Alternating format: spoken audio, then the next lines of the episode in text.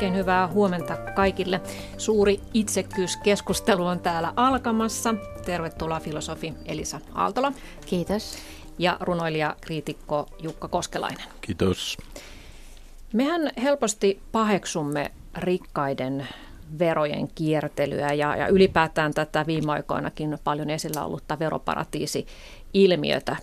Ja, ja mun mielestä voi todellakin sanoa, että on itsekästä kääriä voitot omaan pussiin ja, ja jättää osallistumatta tämän ympäröivän yhteiskunnan rakentamiseen ja ylläpitämiseen, niin kuin me kaikki muut, muut työtä tekevät teemme.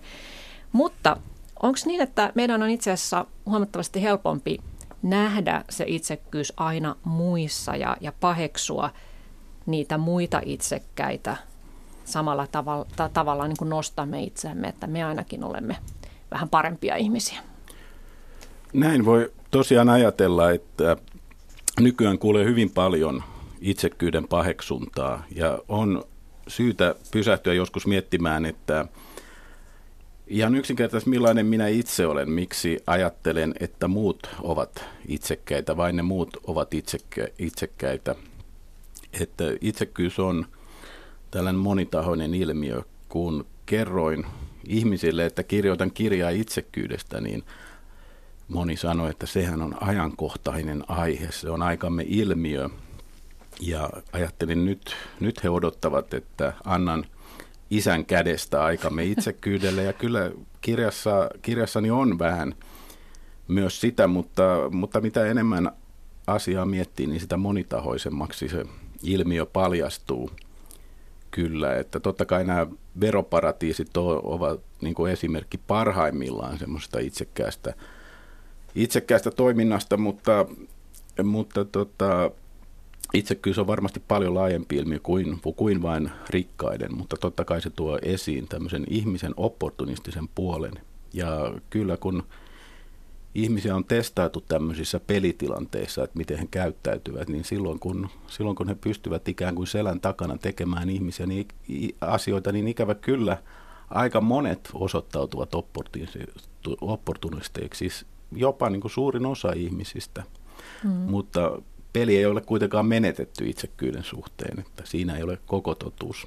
Mm, siitä nyt lähdemme tässä sitten keskustelemaan. Mutta vielä tästä veroparatiisi-ilmiöstä, niin onko myös niin, että sitä on helppo paheksua sen ison mittakaavan takia, että, että jos nyt joku tavallinen terotyöntekijä sumuttaa verottajaa jollain mitättömällä muutaman sen voitolla, jättää jotakin ilmoittamatta. En puhu nyt itsestäni, mutta kuitenkin, että se on siis mitätön juttu verrattuna siihen, tähän veroparatiisi-ilmiöön. Että siinä on kuitenkin tavallaan ihan samasta asiasta kysymys, mutta iso, pienemmässä mittakaavassa. Kyllä, mä luulen, että siinä on samasta inhimillisestä piirteestä. Tosiaan mittakaava on todella, todella suuri, että monet sitten sanovat, että, että mitä näistä pienistä veronkierroista kuin kun on olemassa tämmöisiä miljardeja, tuhansia miljardeja ja niin edelleen, joita, joita piilotetaan. Mutta se on ainakin on syytä miettiä, että, että, että mikä on sitä itsekyyttä, että, että voiko sitä itse vähän, vähän, pikku, vähän vetää välistä ja ajattelee, että tämä on niin, tämä on niin pieni summa. Mutta mä näen kuitenkin enemmän siinä edistystä, että tulee tämmöisiä skandaaleja. Että se osoittaa kuitenkin, että meillä on, meillä on se, olemassa semmoinen eettinen taju, moraalinen ohjenuora, että näihin, näihin puututaan. Ja nyt on ainakin, ollaan tekemässä jotain ihan oikeasti näiden veroparatiisien suhteen. Hmm. No mitä sinä filosofi Elisa Aaltola ajattelet tästä, että tästä inhimillisestä piirteestä, että näemme helpommin sen itsekyyden aina muissa kuin itsessämme?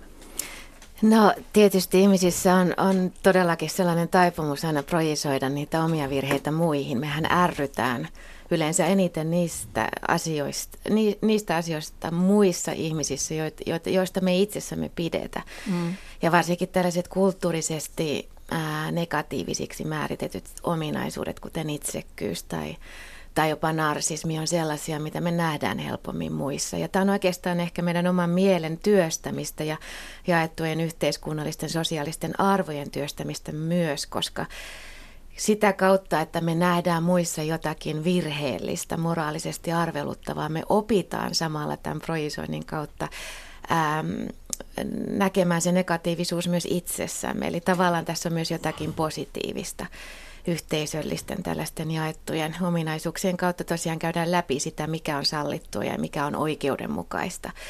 Ja valitettavasti tässä sitten voi joutua jotkut tahot syntipukeiksi, mutta toisaalta sitten samalla se laajempi asian käsittely on tärkeää. Tässä yhteydessä juurikin tällainen hyvin oleellinen kysymys siitä, että mitä jaetuille varoille saa tehdä. Mm.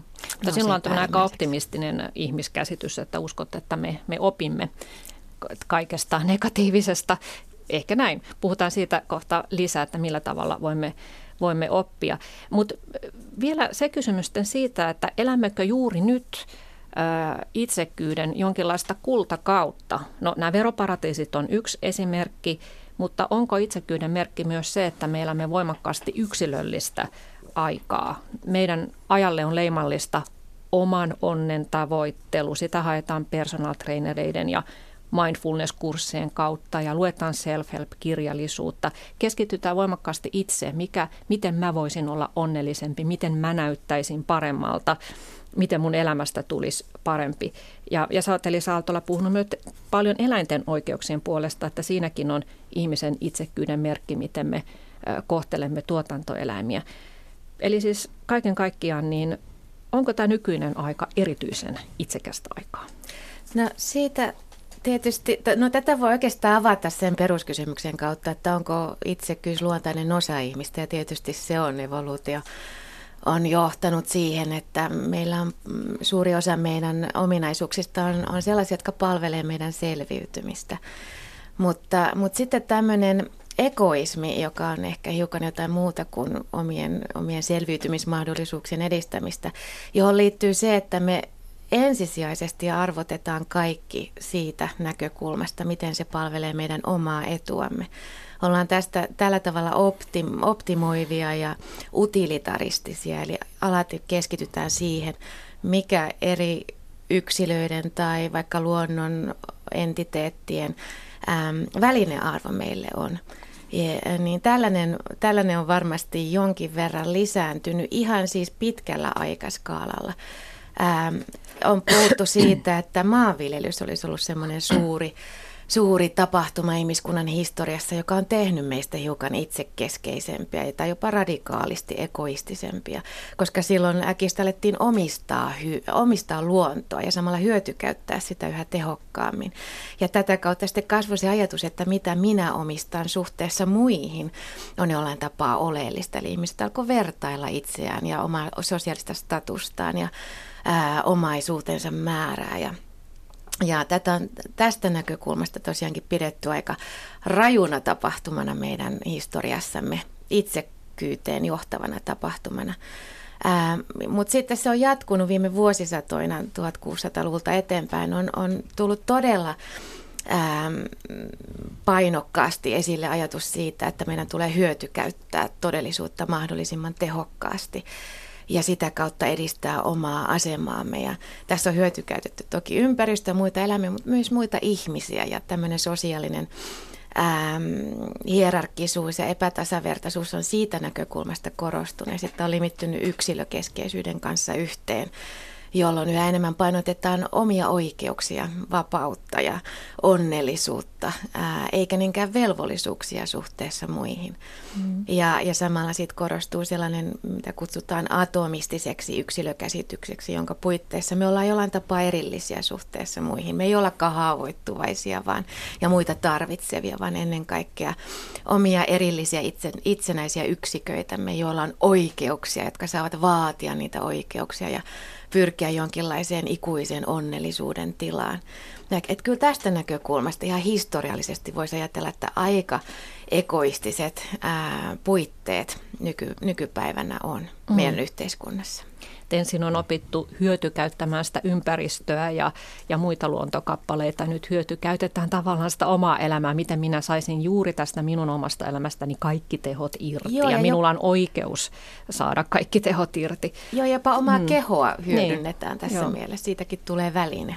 Itsekyydestä on tullut joka miehen oikeus. Joo, mä olen käyttänyt semmoista sanontaa, että itsekyys on demokratisoitunut ja se johtaa myös siihen, että miksi miksi me ärsyynnytään aika helposti siitä, kun me nähdään muiden itsekyyttä, että ikään kuin melkein kaikilla tai kaikilla on oikeus olla itsekäs ny- nykyään, että en, entinen, myös ennen elettiin hyvin hierarkisessa yhteiskunnassa ja silloin vain tämmöisillä valtiailla, kuninkaalla, herttuailla oli oikeus olla itsekyyttä ja he myös osoittivat sitä. No ehkä voi ajatella, että kuningaallakaallakin oli tietty rooli ja yksi kuninkaan rooli oli lähteä sotaan ennen tai myöhemmin piti lähteä sotaan.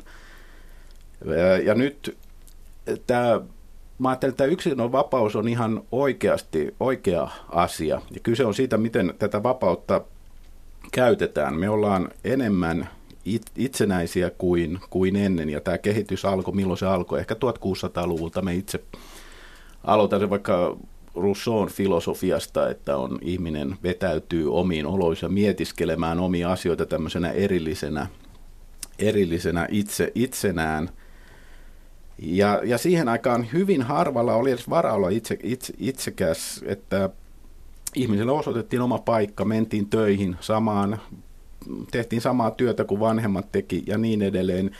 Ja ehkä semmoisessa pienessä piirissä sitten, mitä, mitä nyt olen ymmärtänyt tuommoisesta jokapäiväisen historian kirjoituksesta, niin, tai kun kuvataan jokapäiväistä elämää, niin siinä voitiin toteuttaa, mutta nykyään se mahdollisuus on aivan, aivan toisenlainen kaikilla, kaikissa näissä sosiaalisissa medioissa ja voi ottaa selfieitä ja kertoa omista, omista jutuistaan, omasta uudesta hienosta keittiöstä ja esitellä itseään, mutta sitten toisaalta se myös vähän niin kuin kuluu pois se itsenarvot, koska niin moni, moni tekee siitä. Ja mä lähden sen takia, että itsekyyttä tarkastelemaan siitä lähtien, että me to, meillä todella on, meillä on oma, oma itse käytettävissä ja, ja vapautta, vapautta enemmän kuin koskaan. Ja, ja sitten siitä lähtökohdasta katson, että mitä, mitä voisi tehdä toisin tai millä tavalla itsekäs ihminen voi toimia sillä tavalla, että itsekyydestä koituisi vähemmän haittaa. Hmm. Mutta että vapaus on tässä se ydinasia, että vapaus tuo meille sen itsekyyden. Joo, me ollaan saatu vapaus ja me ei päästä siitä enää irti ja meillä ei ole paluuta heimoyhteiskuntaan ja tämmöiseen kollektiiviseen ajattelutapaan, keräilyyhteiskuntaan ennen maanviljelyn syntyä tai esimoderniin ennen, ennen 1600-lukua. Ja itse asiassa sitten tämä niin sanottu moderni ajattelu – jota filosofit harrastivat 1600 valistusajalta lähtien ehkä, niin on vasta nyt tullut semmoisessa ehkä vähän niin kuin vääristyneessä muodossa meille 1900-luvun mittaan. Tässä puhutaan, jos puhutaan niin sanotusta kulutusyhteiskunnasta, että meillä on todella nyt mahdollisuus olla yksilöitä hyvässä ja pahassa. Ja, ja totta kai sitä pahaa on aika paljon näkyvillä. Hmm. Niin, me elämme nykyään vapaudessa, nyt pitäisi oppia käyttämään tuota vapautta oikein olemme vapaita, mutta kuitenkin ihmismielihän on hyvin altis ottamaan erilaisia vaikutteita, mitä, mitä on hyvä elämä, miltä minun elämäni pitäisi näyttää. Minäkin haluan tuon asian, kun tuollakin on. Ja mitä te sanotte siitä, että mihin tämä meidän nykyyhteiskunta, minkälaisiin ajatuksiin se meitä opastaa suhteesta itsekyyteen? Että jos nyt äkkiseltään ajattelee, niin aika paljonhan – tätä aikaa leimaa kilpailu, joka alkaa jo ihan sieltä esikouluiästä. Hierarkiat, haetaan tietynlaista statusta, haetaan elämään nautintoa siinä määrin, kun siihen on varaa ja, ja niin edelleen. Joo, tämä on aika, aika tota hurjankin oleellinen kysymys, että mihin meidän ympäröivä maailma meitä opastaa. Ähm, sellainen filosofi kuin Ameli Rorti on, on kirjoittanut tästä aiheesta. Aika laillakin hän nojaa Aristoteleen ajatukseen siitä, että puolistaisi se kaupunkiyhteisö, missä, yhteiskunta, missä me eletään, tekee meistä hyveellisiä. Eli me ei olla eettisiä tai moraalisia itsessämme yksinämme, vaan se sosiaalinen ympäristö auttaa meitä ja tukee meitä moraalisessa kehityksessä. Ja tämän Rortin mukaan tämä seikka usein unohdetaan nykypäivänä. Ja jos tarkastellaan sitä, mihin sosiaalinen ää, ympäristö meitä ohjaa, niin se antaa meille todella ristiriitaisia signaaleja. Hän on puhunut siitä, kuinka yhtäältä erityisesti talous ja myös laajemmin työelämä opastaa meitä siihen, että meidän pitäisi olla mahdollisimman itsekeskeisiä. Me pitäisi olla mahdollisimman tehokkaita, mahdollisimman hierarkisia ja kilpailevia ja yksilökeskeisiä, eli jopa omnipotentteja, tulla toimiin omillamme pystyä mitä erilaisimpiin asioihin, alati kehittää itseämme taidokkuudessa. Ja sitten toisaalta yksityiselämässä meitä kannustetaan lempeyteen ja perhearvoihin ja rakkaudellisuuteen, empatiaan, tällaisiin seikkoihin. Ja näitä kahta tuodaan samaan aikaan esille. Ne voi olla hyvin räikeissä ristiriidassa keskenään, jolloin ihminen jää aika lailla sekaisin sen suhteen, mikä oikeastaan on hyvää, mihin suuntaan hänen tulisi kehittyä.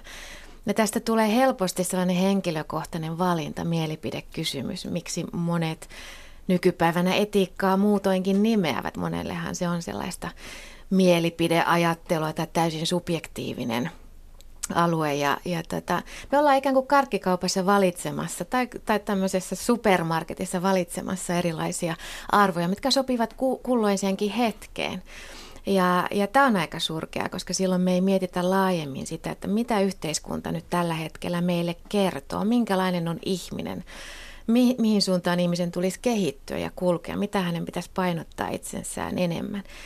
Ja yksi semmoinen tärkeä, ja tämä siis käsittää, käsittää tosi laajasti sekä ää, vaikkapa ää, talouden että myös puoluepolitiikan kasvatusjärjestelmän ää, laajin kirjan, siis tällaiset hyvin isot yhteiskunnan instanssit on sellaisia, että ne opettaa meille koko ajan sitä, mitä on olla ihminen ja ollako itsekäs vai ollako altruistinen. Mutta yksi sellainen seikka, mikä, mikä on aika oleellinen tässä, tässä ajassa on erityisyyden painottaminen. Sami Keto, jonka kanssa mä oon kirjoittanut empatia myötäelämisen tiedenimisen kirjan, niin hän siinä omassa osuudessaan puhuu erityisyyden semmoisesta diskurssista tai kertomuksesta, mitä, mitä nykyään paljon toitotetaan. Kaikkien pitäisi olla jotenkin huiman erityisiä. Meitä, meille kehotetaan sitä, että jo lapsille pitäisi saada mieleen se, että he ovat, he ovat juuri se kaikkein harvinaisin erityisen olento täällä. Mm. Ja me kaikki halutaan niin kovasti sitä erityisyyttä. Se johtaa jopa sellaiseen hätätilaan. Ja, ja voi olla, että se, mikä päällimmäisellä tasolla näyttää narsismilta, ihmiset korostavat sitä erityisyyttä, on lopulta aika hätäisää ja turvatonta hyväksynnän etsimistä, koska kaikkihan me tiedetään, että ei me nyt niin hirvittävän erityisiä olla, vaan aika lailla keskivertoja. Mm. Kyllä, siis nythän on, on olemassa tämä itsekyyden filosofia, että mä otan tässä omassa kirjassani Mahtava minä esille aika montakin kertaa ja ihan omassa luvussaan Ayn Randin, joka on tämä Yhdysvalloissa hyvin vaikutusvaltainen hahmo, siis joo, kuollut jokunen vuosikymmen sitten, mutta vaikuttanut muun muassa tähän T-kutsuliikkeeseen, vaikka Rand oli ateisti ja T-kutsuliikkeessä on tämmöistä paljon räyhää fundamentalismia. Ja on muitakin ja sen itsekyyden puolusta, puolustajia. Ja tota, se on yksi, joka vaikuttaa, ajatussuunta, joka vaikuttaa, joka aiheuttaa just toi ristiriidan, että me ollaan, me ollaan semmoisessa ristiriidassa. Toisaalta, toisaalta meille opetetaan empatia ja Muun englantilainen tutkija jopa sanoi, että pojille opetetaan, pienille pojille opetetaan, ne heitä opetetaan olemaan empaattisempia kuin he todellisuudessa ovat, että he, jos on tämmöinen niin evoluutiobiologinen näkemys, että he eivät luontoistaan ole. No en pysty ottaa siihen kantaa, mutta tämä on yksi, yksi näkemys kuitenkin. Ja ja on olemassa todella, todella semmoinen ristiriita, ja varsinkin tietysti Yhdysvalloissa tämä, on, tämä itsekyyden filosofia on viety pitemmälle. Tämä Ayn Randilla on Ayn Rand-instituutti, jossa monet ö, Yhdysvaltojen vaikuttavat hahmot, muun muassa tämä keskuspankin entinen johtaja Alan Greenspan, oli, oli rändiläinen ja niin edelleen. Suomessa hän on tullut esiin, muun muassa Björn Wahlroos pitänyt esiin, vaikka Wahlroosin ajattelu ei ole ihan samanlaista kuin Randin, että on, että on tämmöinen itse, itsekyyden idea, että muista ei tarvitse välittää, niin itse asiassa Wahlrooskin yrittää perustella sitä ikään kuin yleispätevänä, että olisi parempi, jos tehtäisiin niin kuin minä ja esittää argumentteja. Me voidaan olla ihan mitä tahansa mieltä sitten Wahlroosin argumenteista, mutta mielenkiintoista on, että hän, hän yrittää kuitenkin perustella, että meillä on olemassa joku tämmöinen eettinen taju, eettinen normisto siitä, että ei ihan millä tavalla tahansa saada – voi mellasta. Ja tämä on semmoista tietynlaista kulttuurievoluutiota, joka ei, ei varmasti ole edennyt tarpeeksi pitkälle, että nyt kun me ollaan, ajatellaan vaikka semmoisessa globaalisessa maailmassa, että, että nyt on paljon semmoista ajattelua, että ei pelkästään opeteta egoismiin, vaan opetetaan tekemään niin töitä firman hyväksi, että siitä tulee semmoinen uusi yhteisö siitä omasta firmasta ja nyt on paljon keskustelua, paljon kirjoja siitä, että miten, miten tehdään parempi työyhteisö, että pomo ei olisi enää semmoinen pomottaja niin kuin vanhaan tyyliin ja puhutaan tästä Ruotsin työkulttuurista ja jo siitä, että miten siellä tehdään päätöksiä yhdessä ja Suomessa on enemmän ollut tätä management by perkelettä, että, että, että siinäkin on semmoinen – semmoinen muutos, mutta, mutta se ehkä etenee hyvin hitaasti, että nyt edetään todella kliseellä sanottuna globaalissa maailmassa ja me pitäisi ajatella koko, koko maapalloa. Mutta tämä itsekyyden filosofia ei ole kuitenkaan mun mielestä kokonaan väärä sille, että, että me tarvitaan semmoista tervettä itsekyyttä kyllä, koska just kaikkia manipuloipojia vastaan, se, sitä voidaan niin puhua myös semmoisena – itsenäisenä ajatteluna, joka on ehkä parempi, mutta tämä terve itsekkyys on jollain tavalla vakiintunut, vakiintunut termi, koska, koska vähän niin kuin joka puolella on joku vetämässä hihassa ja pitämässä puheita ja palopuheita ja, ja juuri tämä empatia, niin kuin Elisa tuo kirjassakin esiin, sitä voidaan käyttää hyväksi. Voidaan sen avulla voidaan manipuloida, ohjata niitä empaattisia meidän luontaisia empaattisia tunteita siihen, että vaikka että kato, nä, näytetään vain jokin ihmisryhmä, tämä kärsii samaan aikaan kuin muita, muita ongelmia jää, jää tota, käsittelemättä sitten. Otitte molemmat tuossa esille tuon talouden, niin tota, tuoko valta mukanaan itsekyyttä? Että jos ajatellaan ihmistä, joka on vaikka yhtiössä päässyt kiipeämään sinne ihan toimitusjohtajan asemaan, niin pitääkö hänen itse asiassa muuttua hieman itsekkäämmäksi, koska nythän hänen pitää taistella asemansa säilyttämisen puolesta, tarkoittaa ehkä muiden kampittamista. Hänen pitää ruveta ajattelemaan sen yhtiön etua. Se tarkoittaa kenties juuri sitä aggressiivista verosuunnittelua, jota voidaan myös veronkiertämiseksi sitten tulkita, niin, niin menestyykö kovin epäitsekäs pomo? Menestyykö hänen yhtiönsä, jos hän ei ole itsekäs?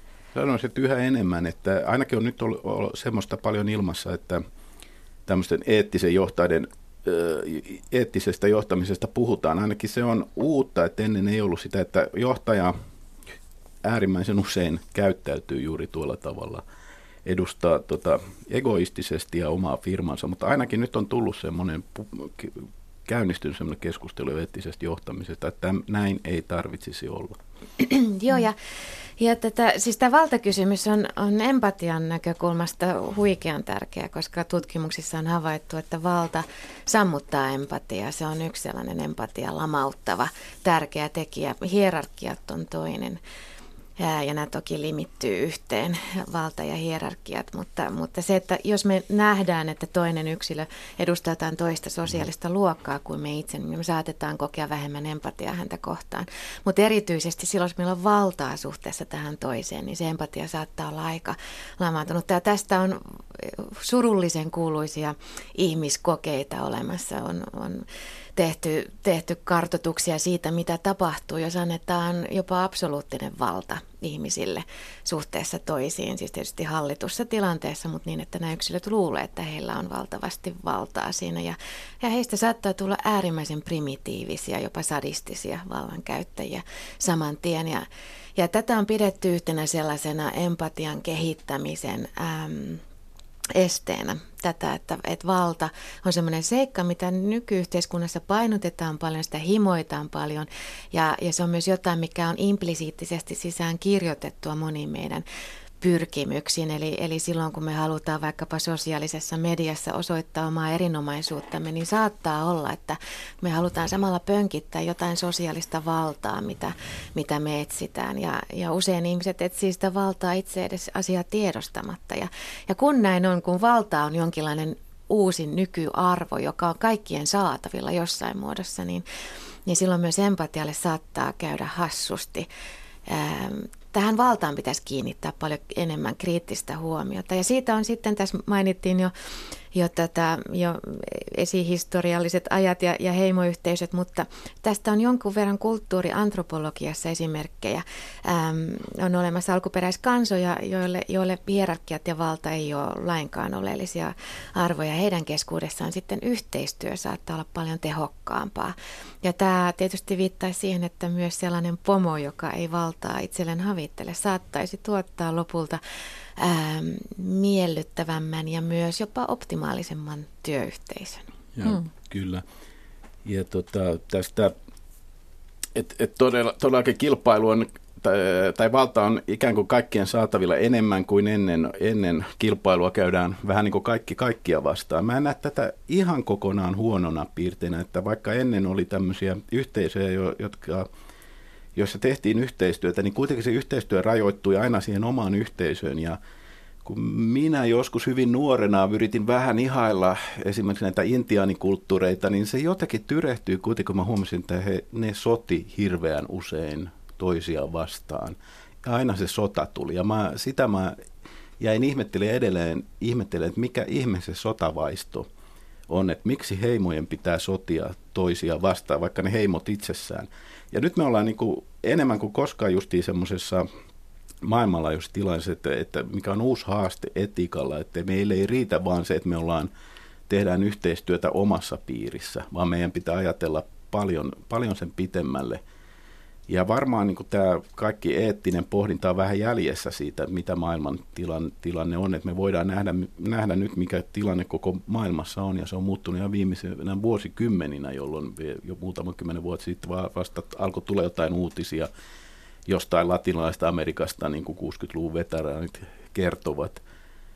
Ja, ja tällä tavalla, että mä, mä oon semmoinen ehkä jos puhutaan optimistisesti, niin sanotaan puolioptimisti tai yksi neljäsosa optimisti, että me mennään niin kuin eteenpäin, mutta ehkä vähän liian hitain askelein, että, että, että usein puhutaan justiin sitä epäitsikkyydestä, että se liittyy, liittyy vain niin semmoiseen omaan ja kai, omaan piiriin ja kaivataan semmoista tota, yhte, yhteisöllisyyttä. Mutta nythän on syntymässä uusiakin yhteisöjä semmoisia vapaaehtoisesti, joka on minusta myönteinen merkki, että ihmiset liittyvät yhteen kaipaavat jotain yhteisöä. Se ei ole enää niin semmoinen vanha yhteisö, että otetaan ne, että johon kuuluu ne ihmiset, jotka on lähinnä, vaan halutaan tehdä yhdessä jotain mm. ja jotain hyviäkin asioita. Ja vapaaehtoistyöhän sinänsä on jo merkki siitä, että suomalaisistahan Joo. joka kolmas on mukana vapaaehtoistyössä, Joo. että emme nyt ihan perin perin juurin itsekkäitä ole, vaikka siihenhän voi myös tämän sosiaalinen valtakysymyksen liittää, että harjoittaako vapaaehtoistyöntekijä jonkinnäköistä sosiaalista valtaa suhteessa siihen autettavaan. Että tuota, tai että, että tekeekö hän sitä vapaaehtoistyötä vain sen takia, että hän saa itse siitä niin hyvän, hyvän mielen, että se ei olekaan sitten niin mm. epäitsekästä. Niin, to, tossa, Kyyninen ajatus. Joo, ja tos, mutta toi on aika yleinen ähm, kritiikki, joka kohdistuu empatiaan tai oikeudenmukaisuuteen tai mi, mihinkään tällaisiin moraalisiin ominaisuuksiin. Ja siinä kohtaa täytyy muistaa, että meillä voi olla eri tason syitä. Yhdellä tasolla me voidaan tehdä asioita siksi, että me saadaan niistä itsellemme tunne siitä, että me ollaan oltu kelpoisia ihmisiä, mutta toisella tasolla ja paljon oleellisemmalla tasolla me saatetaan tehdä niitä juurikin sen toisen ihmisen tai eläimen tai ympäristön hyväksi. Eli, mm. eli me, meidän syyt ikään kuin intentionaalisesti kyllä voi olla myös hyvin altruistisia, vaikka niiden rinnalla kulkee myös se, se oma kelpoisuuden hakeminen. Mm. Mutta tähän, tähän globaaliin kysymykseen vielä haluaisin sanoa sen, että se on todella tärkeä pointti, että nykyään, nykyään täytyisi koettaa päästä sen oman ikään kuin heimoajattelun ja, ja konfliktiajattelun ulkopuolelle, koska meillä on niin valtavia globaaleja haasteita edessä, ilmastonmuutos ja, ja, ja ihmiskunnan tulevaisuus monella tasolla, niin, niin tässä kyllä vaaditaan sitä, että myös empatian saralla heitettäisiin sitä rajaa, jonka, joka määrittää, ketä me otetaan huomioon, niin yhä taaemmas ja nähtäisiin, että, että myös niillä, jotka eivät ole meidän kaltaisiamme, niin voi olla sitä sitä mieltä ja subjektiviteettia ja, ja, ja arvoa, mikä tekee heistä empatian oikeutettuja kohteita. Hmm. Puhumme siis itsekyydestä. Tässä äsken oli äänessä filosofi Elisa Aaltola ja lisäksi täällä on runoilija, kirjailija ja kriitikko Jukka Koskelainen. Tuota, otit tuossa Elisa Aaltola tuon ilmastonmuutoksen esille, että elämme valtavien haasteiden keskellä, niin mikä siinä sitten on, että tieto siitä, että ilmasto muuttuu ja ympäristö saastuu ja niin edelleen, se ei välttämättä aiheuta meissä mitään toimintaa. Että onko se itsekyyttä? Tai, tai samalla lailla vaikka, että me tiedetään, että jos mä lahjoitan kympin tähän kehitysmaiden hyväksi, niin sillä yksi lapsi oppii lukemaan sillä rahalla. Mutta mä en silti välttämättä anna sitä kymppiä, vaan se saattaa mennä omien lasten karkkipäivään se raha. Mm. Eli siis miksi, miksi tieto ei saa ihmistä toimimaan? No tämä on tämä ikuinen, ikuinen kysymys, mitä, mistä tätä filosofiassa käytetään sanaa akraasia. Me usein tiedetään asioita, mitä vastaan me silti toimitaan. Ja, ja tämä on ollut jo Sokrateille ja, ja Platonille hyvin keskeinen filosofinen kysymys, miksi ihminen toimii tietoa vastaan. Ja jo, jo heillä oli siihen vastaus, yksi vastaus, ja se on se, että meidän mielihalut ja tunteet ja sitten toisaalta yleinen sosiaalinen mielipide ohjaa meitä näkemään sellaisia asioita, jotka eivät ole hyvästä tai hyveellisiä mm. silti hyvinä, ne ikään kuin pukeutuu sellaisen hyveellisyyden kaapuun. Eli jos me halutaan tehdä jotain, me helposti nähdään se jokin hyvänä, vaikka se tosiasiassa saattaisi olla hyvinkin haitallista. Ja, ja tämä tietysti limittyy egoismin kanssa aika näppärästi yhteen. Mm. Joo, kyllä se on se tota, et siihen, me tiedetään, että pelkkä tieto ei. Sokrates taisi ajatella jossain kohtaa silleen silloin kauan an, sitten antiikissa, että et kun ihmisellä on se tarvittava tieto, niin hän myös toimii oikein. Ja tämähän ei toimi ja sen tietävät, sen tietävät poliitikot, mainostajat, uskonnollisten liikkeiden johtajat, lahko, varsinkin lahkojen, pitää va- vaikuttaa ihmisiin tunnetasolla ja käyttää sitä empatiaa ja ohjata sitä empatiaa. Et empatia on varmaan, voisi sanoa useimmilla ihmisillä, että ihminenhän on, kuitenkin on nyt vähän arvotus, että mitä hän loppujen lopuksi on, niin semmoinen luontainen, luontainen vaisto ja vedo, vedota siihen. Ja sitten, sitten kun sitä empatiaa halutaan käyttää niin kuin hyviin tarkoituksiin silleen, niin silloin me itse asiassa kyllä joudutaan vähän niin kuin – pohtimaan ja käyttämään järkeä ja menemään tämmöisten eettisten normien mukaan, jolloin, jolloin me ollaan aika niin syvällä jo siinä kulttuurissa, mitä meidän kulttuurissa tahdotaan, koska me voitaisiin ajatella niin, että okei, että ihminen on vaan luonnostaan itsekäs, ei sille voi mitään, ja näin jotkut ajattelee, että mikä on se viimekätinen kriteeri, että miksi me halutaan jotain ja millainen meidän kulttuuri on. Ja si- siinä me joudutaan kyllä niin tekemään tavallaan semmoista aika paljon aivotyötä, että ei pelkästään – että, että ei voi mennä kovin paljon tunteiden varassa, että miten me niitä tunteita ohjataan.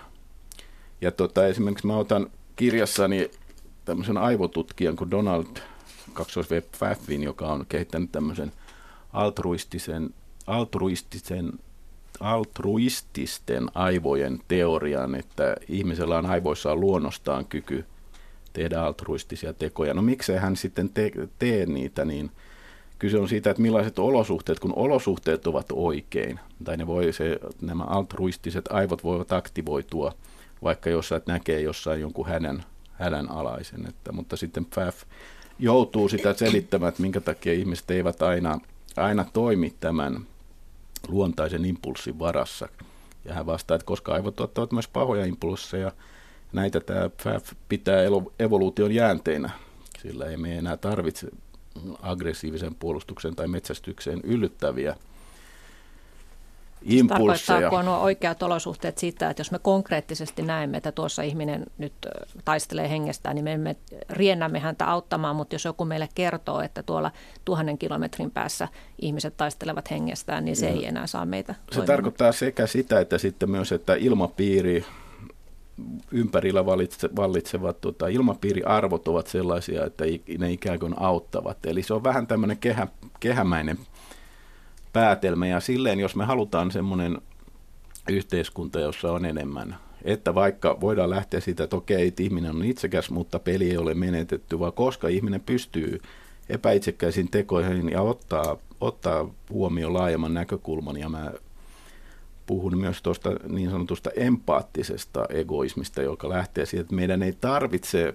luopua omasta, omasta tota itsekkyydestämme, jos nyt käytetään tässä kohtaa se egoismi ja itsekkyys menee aika päällekkäin tässä, tässä kohtaa, niin – mutta että me pystytään muuhun. Ja mä itse ajattelen niin, niin, niin että, että myös itsekyyden varassa pystyy perustelemaan sen, että miksi tekee hyvää. Siis tämä ei ole yksi yhteen mun oma kanta, mutta että, että semmoinen empaattinen, empaattisesti itsekäs ihminen ottaa huomioon muiden näkökulmat, kuuntelee muuta, miettii mikä on paras vaihtoehto, koska siitä koituu hänelle itselleenkin enemmän etua kuin semmoista lyhytnäköisestä egoismista ja ahneudesta pahimmillaan – ja silloin saa tietoa maailmasta ja pystyy arvioimaan paremmin, tota, että et miten, miten itsekin toimii ja pystyy, pystyy näkemään, että elän paremmassa maailmassa, kun teen näin. Ja, ja mä luulen, että tämä on semmoinen tapa, joka voi vedota ainakin osaan ihmisen suuren osaan ihmiseen, mutta ihmisessä on myös, myös tämä, tämä altruistinen, epäitsekäs vaisto. Että tämä ei ole niin semmoinen koko kuva, mutta tämä on musta osa, osakuva kuitenkin, että koska me ollaan – itsenäisiä yksilöitä nykyään vääjäämättä ja meillä ei ole paluuta muuhun, niin se, se voidaan perustella myös sitä yksilöstä ja hänen hänen itsekyydestään lähtien, että miksi, miksei kannata tota, tehdä, niin kuin toimia vain lyhytnäköisesti. Hmm. Kyllähän simpanssitutkimuksissakin on todettu, että simpanssitkin osaavat tehdä pyyteettä palveluksia toisilleen, niin miksei sitten ihminen. Osaavat, Joo, mutta niin... toisaalta myös simpanssit on myös todettu, että simpanssit eivät jaa ruokaa, jos niiden ei tarvitse. tai, jakavat, aivan. tai jakavat, altruismilla rajansa. Tai aivan. jakavat niiden kanssa, joista pitävät. että se on se. Mutta tätä, ää, niin, niin tähän puhuttiin tässä tätä myös neurotieteestä. Mä itse pidän sellaisesta ää, uudesta koulukunnasta tunnetutkimuksessa, joka, jota edustaa muun muassa neuropsykologi Liisa Feldman Paret ja hän pitää tunteita käsitteellistämisen muotona. Eli ne ei ole mitään sisäsyntyistä tai jotain sellaista, mikä meissä vääjäämättä on, vaan ne opitaan ja ne opitaan oman kokemuksen, mutta myös sosiaalisen ympäristön kautta. Ja ne on tapa Siis käsitteellistä ja merkityksellistä sitä jatkuvaa valtavaa virtaa, ulkois, ulkoisia stimulantteja, jotka pommittaa meitä kaoottisessa vyöryssä ja, ja mistä me koitetaan saada jonkinlaista otetta sitä kautta, että me nähdään siellä merkityksiä. Ja sitten vaikkapa rakkaus voi olla tapa käsitteellistää joku ihminen tai tilanne, tai empatia on samalla tapaa valinta, se on käsitteellistämisen muoto. Me silloin käsitteellistetään toinen kyllin arvokkaaksi, jotta hänen näkökulmallaan olisi merkitys merkitystä. Ja tämä tarkoittaa sitä, että meidän tunnemaailmassa myös sosiaalisella, sosiaalisella ympäristöllä on valtavan suuri rooli, mutta myös meillä itsellämme. Eli meillä on vastuuta siitä, mitä me tunnetaan. Ja tämä on aika tärkeä huomio, koska tosiaan usein oletetaan, että tunteet vain tapahtuvat ja me luontaisesti tunnetaan sitä ja tätä, ollaan luontaisesti itsekkäitä tai luontaisesti empaattisia ja nykyään jopa puhutaan empaatikoista tai narsististeista, jotka on ikään kuin täysin niin kuin essentiaalisesti tietynlaisia olentoja. Mutta itse asiassa meillä on vastuu, me, meillä, on, meillä on sitä vapautta, mistä puhuttiin alussa ja sitä kautta myös vastuu koskien sitä, miten me käsitteellistetään itseämme. Ja tässä vaadittaisiin sitä, että astuttaisiin ikään kuin metatasolle välillä itsestämme, joka samalla tapaa, mistä, mistä äsken puhuit. Eli pohdittaisiin sitä, että mitä me tunnetaan ja mihin suuntaan me voidaan itseämme viedä. Ja kun tässä Sokrates mainittiin ja se, että hän tosiaan uskoi, että tarjoamalla mahdollisimman paljon ö, tietoa meistä tulee hyviä, niin hän samalla sitten Platonin muissa dialogeissa toi esille sitä, tai puhuessaan Platonin suulla toi esille sitä, että että ne tunteet tuolla väijyy silti ja sosiaalinen maailmakin tuottaa niitä ja ne saattaa saada meidät harhaan, jolloin me ei enää nähdä sitä tietoa tai me nähdään se tieto väärässä valossa. Ja, mm. ja tämä tulee, tämä palauttaa meidät takaisin tähän käsitteellistämiseen, koska juuri se, se sosiaalinen ympäristö, mistä Platon ja Sokrates puhuu, niin vaikuttaa myös meissä edelleen totta kai ja saa meidät hahmottamaan asioita siten, että me koetaan, että sopiva tunne tietyssä tilanteessa on egoistinen ahneus ja toisessa tilanteessa taas empatia. Ja pitäisi pohtia sitä, että miksi näin on, miksi koetaan ahneutta suhteessa tiettyyn ihmisryhmään tai eläinryhmään ja miksi ei mieluummin empatia. Mm. No miten sitten, kun sä puhuit tuossa, että tunteita, että ne eivät ole meissä sisäsyntyisiä, vaan me myös opitaan, me voidaan oppia empatiakykyä, niin miten tuota me sitten voitaisiin suitsia sitä omaa itsekyyttämme? Koska mä ajattelen niin, että eihän eikä itsekyydestä – eikä se ole välttämättä paha asia jos ei se tuota haittaa muille. Joo. Mutta jos me koemme tunteen, että nyt mä haluan tehdä näin ja pysähdymme miettimään, että tämä ehkä aiheuttaa huonoa noille muille, niin että saisimme itsemme pysä, pysäytettyä. Parhaimmillaan itsekkyys on, niin kuin tässä tuli esille, tervettä ja mä itse näkisin niin, että silloin se viittaa siihen, että me huolehditaan itsestämme. Me ollaan mm. armollisia, lempeitä itsellemme. Ja paradoksaalisesti moni nykyihminen, joka päällisin puolin on hyvin jopa narsistinen, ei ole lempeä itselleen, koska hän ei, hän ei tee sitä, mikä hänelle itselleen saattaisi olla suotuisinta ja rauhallisinta ja levollisinta ja stressittömintä. Ja, ja tällainen armollisuus on totta kai hyvin oleellista. Meidän ei tarvitse uhrautua. Jos me oltaisiin täysin altruistisia, niin mehän otettaisiin itsemme helposti pois päiviltä, koska jo olemassa täällä me aiheutetaan väistämättä jonkinlaista haittaa jollekin. Mm. Ja, ja tätä, ja, ja tämmöistä uhrautumista tietenkään ei vaadita. Ja, ja sen sijaan me voidaan yhdistää se armollisuus ja lempeys itseä kohtaan ja se, sellaiseen tota, myös itsekriittisyyteen, joka, joka pystyy hahmottamaan, milloin me liikaa lähestytään muita optimoinnin näkökulmasta. Ja tällöin se egoismi ei olekaan sitä, että otetaan myös oma selviytyminen huomioon, vaan sitä juurikin, että me ensisijaisesti tarkkaillaan kaikkea vaan optimaalisuuden ja utilitaristisen tehokkuuden ja hyöty käytön kautta, jolloin muista tulee vain resursseja meidän omille pyrkimyksille. Tämmöinen egoismi pitäisi heittää sivuun, mutta ei suinkaan se armollisuus itseä kohtaan, mm. joka on itse asiassa hyvin vastakkainen tendenssi tuollaiselle äärimmäiselle egoismille. Tässä oli siis Elisa Aaltola äänessä ja täällä on myös Jukka Koskelainen vieraana. No mitä sitten, jos ihminen ö, on ihan äärimmilleen armollinen itselleen ja, ja tekee juuri lempeästi sitä, mitä hän oikeasti haluaa. Otan nyt esimerkiksi tämän viime aikoina esillä olleen Ossin, joka kirjoitti myös kirjan nimeltä Röyhkeys. Hän siis on vapaaehtoisesti työtön, mutta nostaa kuitenkin yhteiskunnan tukia ja on avoimesti myöntänyt, että hän yrittää pakoilla TE-keskusta maksimoidakseen tuet, mutta välttääkseen työnteon ja hän haluaa vain tehdä kirjallisuutta. Eli tota, mitä mieltä olette hänestä? Hän elää juuri itselleen lempeästi. Varmasti omasta, omasta mielestään sopivasti itsekkäästi. Mutta kun mehän ajatellaan myös itsekkyydestä, että, että se liittyy siihen, mitä, mikä on yleinen käsitys moraalista mm. ja mikä on oikein ja väärin.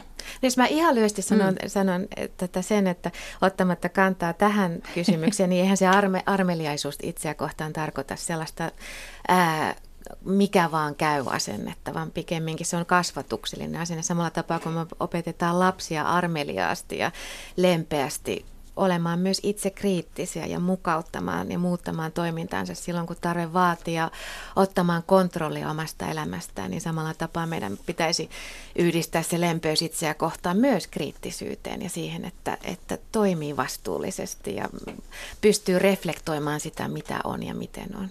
Hmm. Joo, Ossin tapauksen on tosiaan aika va- hankala ottaa kantaa, että tota, jos hän pystyy näillä pienillä tuilla elämään, niin, niin ei se kovin kummosta elämää ole. Ja jos hän katsoo, että ne työt, joita on saanut, ne on just tämmöisiä ö, pätkätöitä, joita ei halua tehdä, niin tämä on ehkä vaan semmoinen yksi tapaus sitten. Ja jos hän kirjoittaa kirjan, niin sitten hän tavallaan loppujen lopuksi päätyy tekemään sitä, mitä muutkin kirjailijat. Että kuitenkin tekee, tekee kyllä, töitä, kyllä. että ehkä tätä Ossia nyt ei tarvitse niin paljon tuomita, mm. ainakaan mitenkään kovin, kovin sanoin, mutta tietysti siinä on vähän semmoinen ongelma, että siinä on, siinä on, siinä on niin monta asiaa taas, taas vyyhtenä, että, että jos on mahdollisuus ottaa semmoinen ihan hyvä työ vastaan, niin tota, sitten sit, sitten voidaan ajatella, että ei, ei jos ne vaihtoehdot siinä, niin, niin tota, parempi kuitenkin tehdä jotain – työtä. Sanon itse, itse itsekkäästi, joka nuoruudessa tein aika monenlaista työtä. Olin jopa tota, alkoholistien yömajassa ja, ja hoito tota, kodeissa ja tämmöisissä tein, tein töitä. Tota, et, että, että, en mä tiedä, musta huonot työt johonkin asti on hyviä kokemuksia kirjailijalle, mutta mutta ei, ei varmaan voi, se, se tuo semmoisen, pikemminkin tota, Ossi esittelee ongelman kuin, kuin että me löydettäisiin varmaan siihen se ratkaisu. Mm ratkaisu sitten siihen. Että ja Ossi on ehkä esimerkki jälleen siitä, että meidän on helppo paheksua aina sitä jotakuta toista kuin nähdä sitten Joo, jotakin vastaavia tässä, piirteitä itsessään. Tässä tähän on vedottu sitten, että mitä yhdestä ossista, jos, jos joku jollain on niin pankkitilillä miljardeja, ja kyllä mä ainakin suoraan paheksun sitä, että jollain on siis en sitä, että joku on rikas, että hänellä on vaikka hyvä omakotitalo laiturissa, hyvä vene, pari autoa ja tämmöistä rikkautta. Mutta sitten, että hänellä on niin tuhat kertaa se, niin se on, se on toinen, mm. toinen asia. Ja vaikka antaisi vähän sen hyvätekeväisyyteen, niin se rahamäärä ei siitä, siitä vähene. No entäs sitten joku Bill Gates, joka on lahjoittanut, onko se nyt peräti 95 prosenttia omaisuudestaan hyvän tekeväisyyteen. Eikä niin paljon, kyllä. Musta... 35 miljardia euroa, Aha. jostain luulen, että se oli peräti 90 prosenttia, mutta hänelle siis varmasti jäi aika, aika lailla Joo, omaisuutta et... jäljelle, mutta näetkö sä sen no. altruistisena tekona vai menettääkö epäitsekäs teko äh, hohtonsa, jos mittakaava on sellainen, että tavallaan hänellä raha on jo sitä niin paljon, että se hänellä ei ole merkitystä sille rahalle? No ei menetä mun mielestä, että voidaan niin on olemassa tämmöinen teho, tehokkaan altruismin ajattelu, jota muun muassa filosofi Peter Singer edustaa, että häne, hänellä on ihan yhden tekevää hän sanoi, ihan yhden tekevää, mistä, mistä motiivista käsin tehdään hyviä tekoja, kunhan niitä tehdään, kunhan sitä rahaa saa. Ja hän on laskenut, ja näin ja näin, ja näin montaisi jokainen, vaikka Yhdysvaltojen kansalainen antaisi se 5 prosenttia tuloistaan, niin sillä saataisiin nälkä poistettua pit, pitkälti. Ja hän ihan, ihan laskee, tekee niin kuin hyvää, se on niin kuin hyvän tekeväisyyttä voidaan tehdä laskukoneen avulla hänen mielestään. Et pare, paljon parempi niin, että Bill Gates antaa rahaa kuin ei antaisi. Sitten on näitä miljardöörejä, jotka eivät anna rahaa. Mm. Ja mähän teen kirjassani semmoisen vaatimattoman ehdotus Björn Valruusille tähän suuntaan. Ja mä kerroin, että miten se voitaisiin että koska hänellä on niin huono julkisuuskuva, hän voisi vähän parastaa sitä ja sitten voit, hän voisi järjestää vaikka suuren gaalan tämän kunniaksi. Ja tätä ajattelua tietysti voidaan tota, kritisoida siinä, että, että, että, koska, että näiden, näiden varojen pitäisi tulla jotenkin yhteisesti, että kenelläkään ei pitäisi olla näin, näin paljon, mutta tämä tota, niin, miten se katsotaan? Mä sanon vaan, että tämän tehokkaan altruismin näkökannasta se, se, on, se on vaan hyvä asia, että saadaan mahdollisimman paljon ihmisiä, joilla on varaa antaa, niin anta, antamaan. Ja sitten toinen asia on se, että miten se järjestetään, koska, koska tota, tuolla köyhemmissä maissa ei ole aina va, pelkästään hyvä se, että tota, vaan annetaan rahaa, vaan mm. pitää niin kuin, saada se myös tehokkaasti käytettyä. Jäämme odottamaan, nappaako Valruus tästä sinun vinkistäsi vaan. Tätä, no mitä te ajattelette siitä, että tätä nykyyhteiskuntaa, että onko uskonnolla jotakin roolia, kirkolla sen suhteen, että se, sen mallin mukaan jotenkin oppisimme suitsimaan tätä itsekkyyttä. Kirkkohan edustaa tietynlaista moraalia. No, tai, tai olisiko niin. joku muu, tai onko joku muu henkinen guru tai henkiset gurut voisivat olla meille esikuvina? Siis kirkkohan parhaimmillaan, jos, jos siellä noudatettaisiin Uuden testamentin sellaista hiukan, hiukan tota kirjaimellisesti kristillisempää henkeä, niin varmasti jos olisi... kirkko itse noudattaisi. Niin, niin. niin. Eli, tai siis jos, jos vahvemmin uskonnollisessa ajattelussa tuotaisiin esille sitä, mm. sitä mistä, mistä tota, Uudessa testamentissa on kyse, niin kyllä varmasti silloin se, se vahvistaisi sitä, että se meidän yhteiskunnallinen ää, kulttuurinen ulottuvuus, mikä meitä, meihin niin vahvasti vaikuttaa, niin myös tukisi meissä sitten sellaista hiukan enemmän altruistista ja empaattista katsantokantaa. Mutta sitten toisaalta mä itse ajattelen, että se, että me liikaa etsitään sitä jotain auktoriteettia, siis uskonto on yksi auktoriteetti, valtio voi olla toinen tai, tai jokin kuru voi olla, voi olla kolmas esimerkki auktoriteetista, niin se, että me liikaa etsitään sellaista tiennäyttäjäksi, voi olla myös todella haitallista, koska silloin se poistaa sitä meidän omaa vastuuta itsestämme ja tässä suhteessa mä pidän kovasti, kovasti eksistentialistisesta filosofiasta, joka koettaa painottaa sitä, että myös meillä itsellämme on ainakin rajallinen määrä vapautta ja, ja sitä kautta vastuuta siitä, mitä me ollaan, mitä me tunnetaan, mitä me tehdään. Ja, ja me voidaan suunnata itseämme hiukan reflektiivisemmin ja tietoisemmin. Ja tämä tarkoittaa sitä, että me ei enää katsota, että tuolla jossakin on jokin majakka, joka ohjaa meitä toimimaan tietyllä tavalla, vaan me otetaan omasta toiminnastamme ikään kuin, jon, ikään kuin jonkinlainen ote ja päätetään itse, mikä on se ihminen, mikä minä haluan olla. Tietenkään tämä vapaus ei ole, ei ole absoluuttista missään mielessä ja me ollaan, ollaan tällaisia tietynlaisia biologisia, kulttuurisia olentoja, jotka olemme kielemme ja oletustemme vankeja monella tapaa, mutta jonkinlaista vapautta meillä siinä kuitenkin on.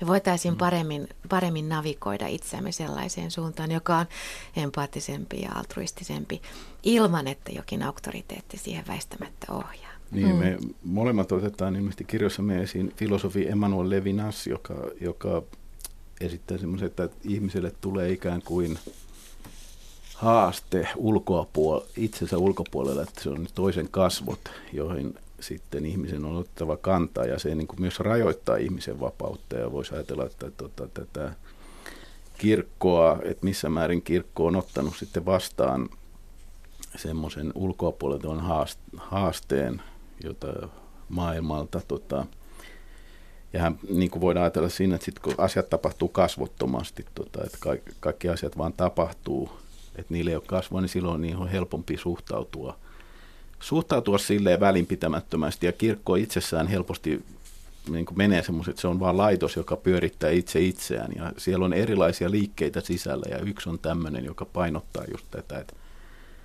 tätä, tätä tota, ää, niin kuin ulospäin suuntautunutta, että sen sijaan, että varjellaan oppia, niin pitäisi tehdä ihan konkreettisia tekoja katsomatta siitä, että kuka se on se ja ku, ke, keillä on ne, ne toisen kasvot, jotka asettaa sen haasteen ihmiselle ja voi myös ajatella kirkolle, jos sillä on tämmöinen erikoisasema. Ase, asema, tota, että se ei ole vain yksi maan, maallinen instanssi muiden jouk- joukossa – mutta sitten, sitten kirkon sisällä on myös niitä, joille näyttää olevan tärkeämpää, että luterilainen oppi säilyy sellaisena kuin se on joskus tulkittu. Ja me ollaan aina tämmöisessä tilanteessa, että tavallaan me, me, me myös niin kuin tämä kilpailu tietyllä tavalla ulottuu tähän meidän, meidän arvoihin, että mitkä arvot voittaa, mutta meillä on, meillä on niin kuin näitä empaattisuuden arvoja, jotka on tietyllä tavalla siellä, mä oon päätynyt siihen, että niin kuin aika pitkälle kulttuurin arvoja, että, että meillä on mahdollisuus – ikään kuin vaalia, jalostaa niitä, reflektoida, pohtia niitä ja just, että, että, että mi, miten, niitä, miten niitä käytetään. Ja sitten on, on, tota, on, on tota, nämä arvot justi, että se, että se kilpailu on vaan semmoista edun tavoittelua. Ja mä, mä ajattelin, että tässä, tässä voisi miettiä, että, että sen sijaan, että etsittäisiin tosiaankin jotain auktoriteettia, niin voitaisiin itse mm. koettaa olla niitä jumalia muille. Eli jos me nähdään Jumala ideaaliolentona, joka on, joka on vaikkapa äärimmäisen absoluuttisen altruistinen, mm. niin ehkä me voitaisiin omissa reaalisissa mittakaavoissamme pyrkiä olemaan sellaisia suhteessa muihin ja muutenkin suhteessa tähän planeettaan. Mm.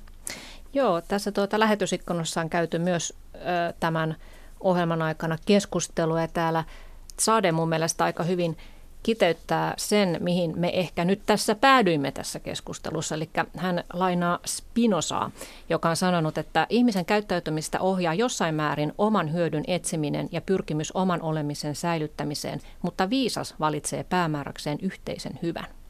Mm.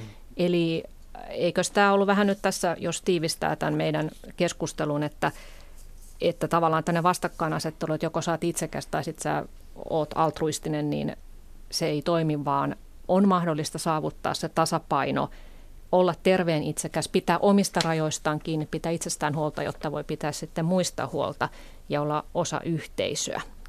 Se on sitten kysymys, että miten tämä tasapaino säilytetään. Kyllä, Siinäpä meillä päätös, on elämänmittainen mm. Mutta alle, allekirjoitamme tämän Spinozan toteamuksen varmasti. Kyllä. Kyllä, joo.